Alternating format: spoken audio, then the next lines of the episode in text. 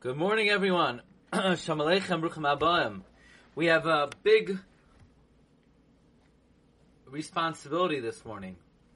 We have a double parsha, and we actually we're going to have now five brief shiurim, and actually they're going to be six, but we're going to have to take a break before Pirkei Avos.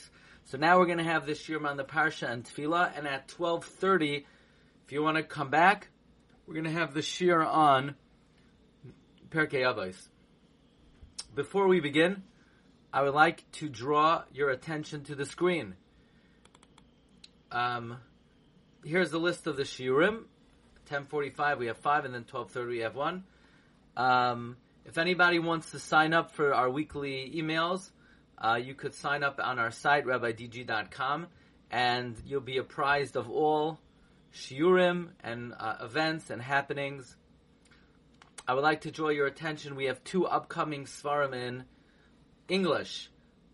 the Sefer Lakademer Anini we're working on in English for ArtScroll um, to publish in time for Hanukkah. If anybody would like to mishtatif, you could see what the Lashon HaKadosh Sefer looks like over here. Um, please let us know. Also, we're working on a Sefer on Lag BaOmer in English for ArtScroll. If anyone wants to be mishtatif, please let us know. Okay, so the first shiur uh, that we're going to uh, have this morning is the subject of Parshas Behar. and what struck me at first is Rashi's bothered Lamanis Mashmita Eitzel Har Sinai. Why do we juxtapose Har Sinai to Shemitah? I would like to know Lamanismacha Parshas Hamakalel LeParshas Shemitah. The end of Parshas Emor spoke about the man who cursed Hashem. The beginning of Behar talks about the mitzvah of Shemitah. And what, the, what is the connection between these two inyanim, these two subjects, these two topics? Perhaps we could explain as follows. What was the taina of the Makalel? What was the problem of the Makalel? Why did he become so incensed? Why did he curse Hashem? Well, Rashi tells us he came to pitch his tent among Shevet Dan because his mother was from Dan. And they said, get lost. Your father is an Egyptian. You don't have a share in the land. You can't, you can't pitch your tent over here. He says, that's not fair. What am I supposed to do?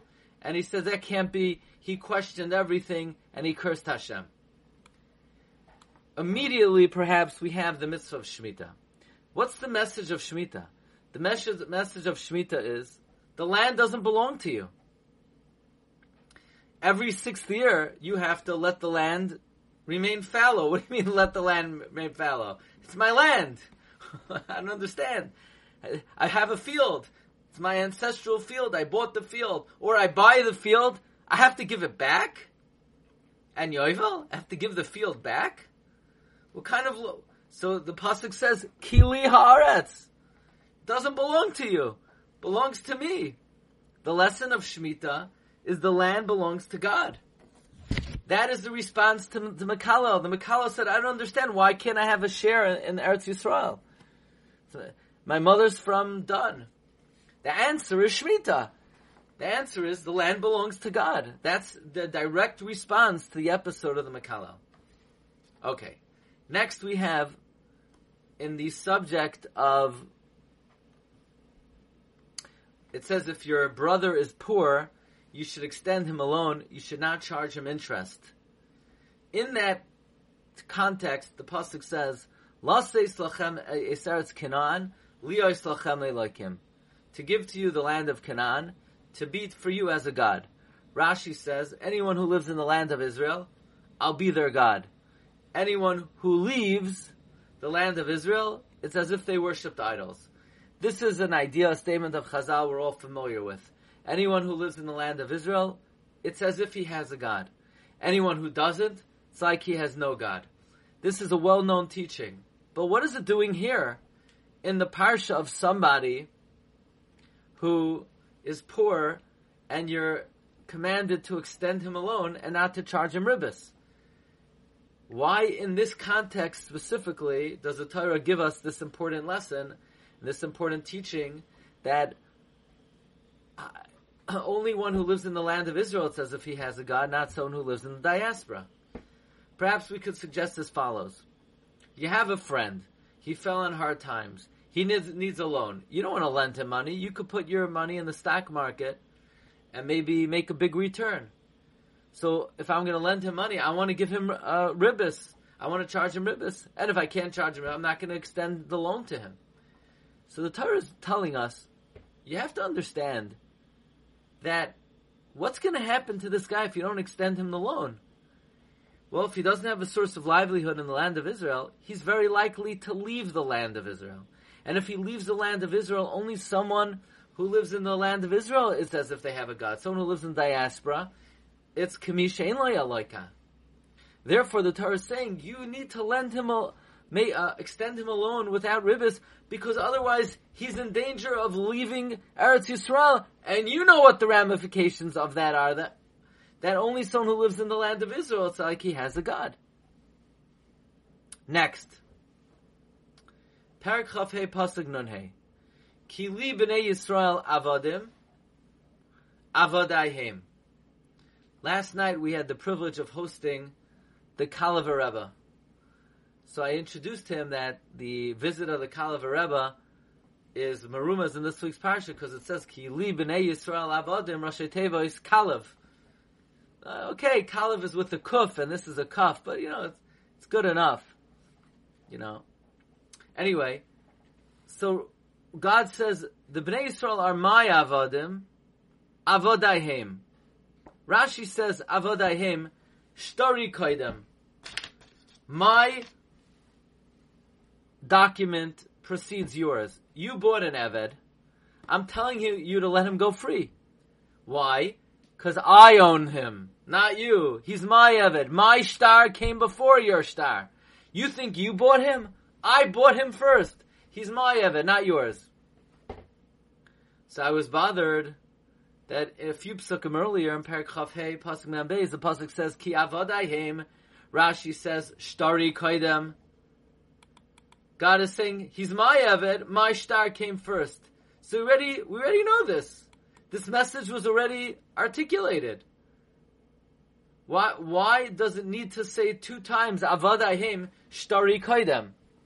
Furthermore, you could ask, you know, the second time it says, Ani Hashem Lekechem. Rashi explains, why does it say Ani Hashem Lekechem? Says Rashi, anyone who enslaves a Jewish Eved down here in, the, in this world, it's like you're enslaving them upstairs. What does that mean? It's like you're enslaving them upstairs. When you enslave someone's body, it's not only they're physically subject to your wishes and their time is constrained by your requests and your desires, but there's a certain ownership you have over him that he's not able to express himself spiritually.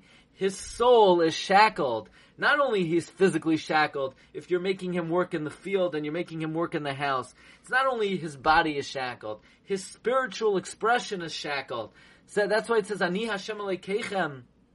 Because anyone who enslaves someone down here, it's like you're enslaving them upstairs. So I would like to suggest that's why it says two times Avadaihem. We are God's slave on two dimensions. We are physically enslaved by Hashem, meaning we are subject to Hashem. We have to physically get up in the morning and physically put on tefillin and do the mitzvahs ma'isiyos. But our, we're also meshubet Hashem milmala. The soul is meshubet Hashem. Our spiritual entity is subject to Hashem, not just physically. That's why two times it says avadahim shtari kaidem.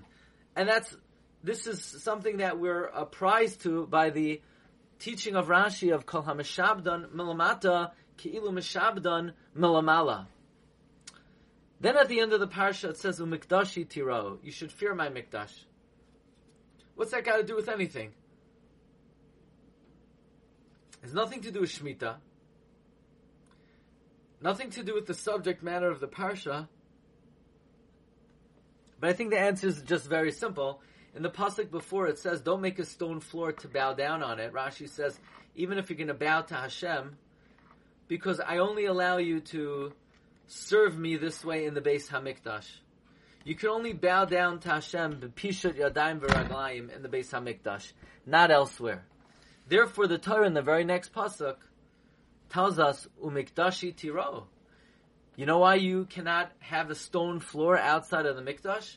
Because you need to fear my mikdash. So it's really an explanation of the previous pasuk. Okay, those are some uh, insights on Parshas Behar.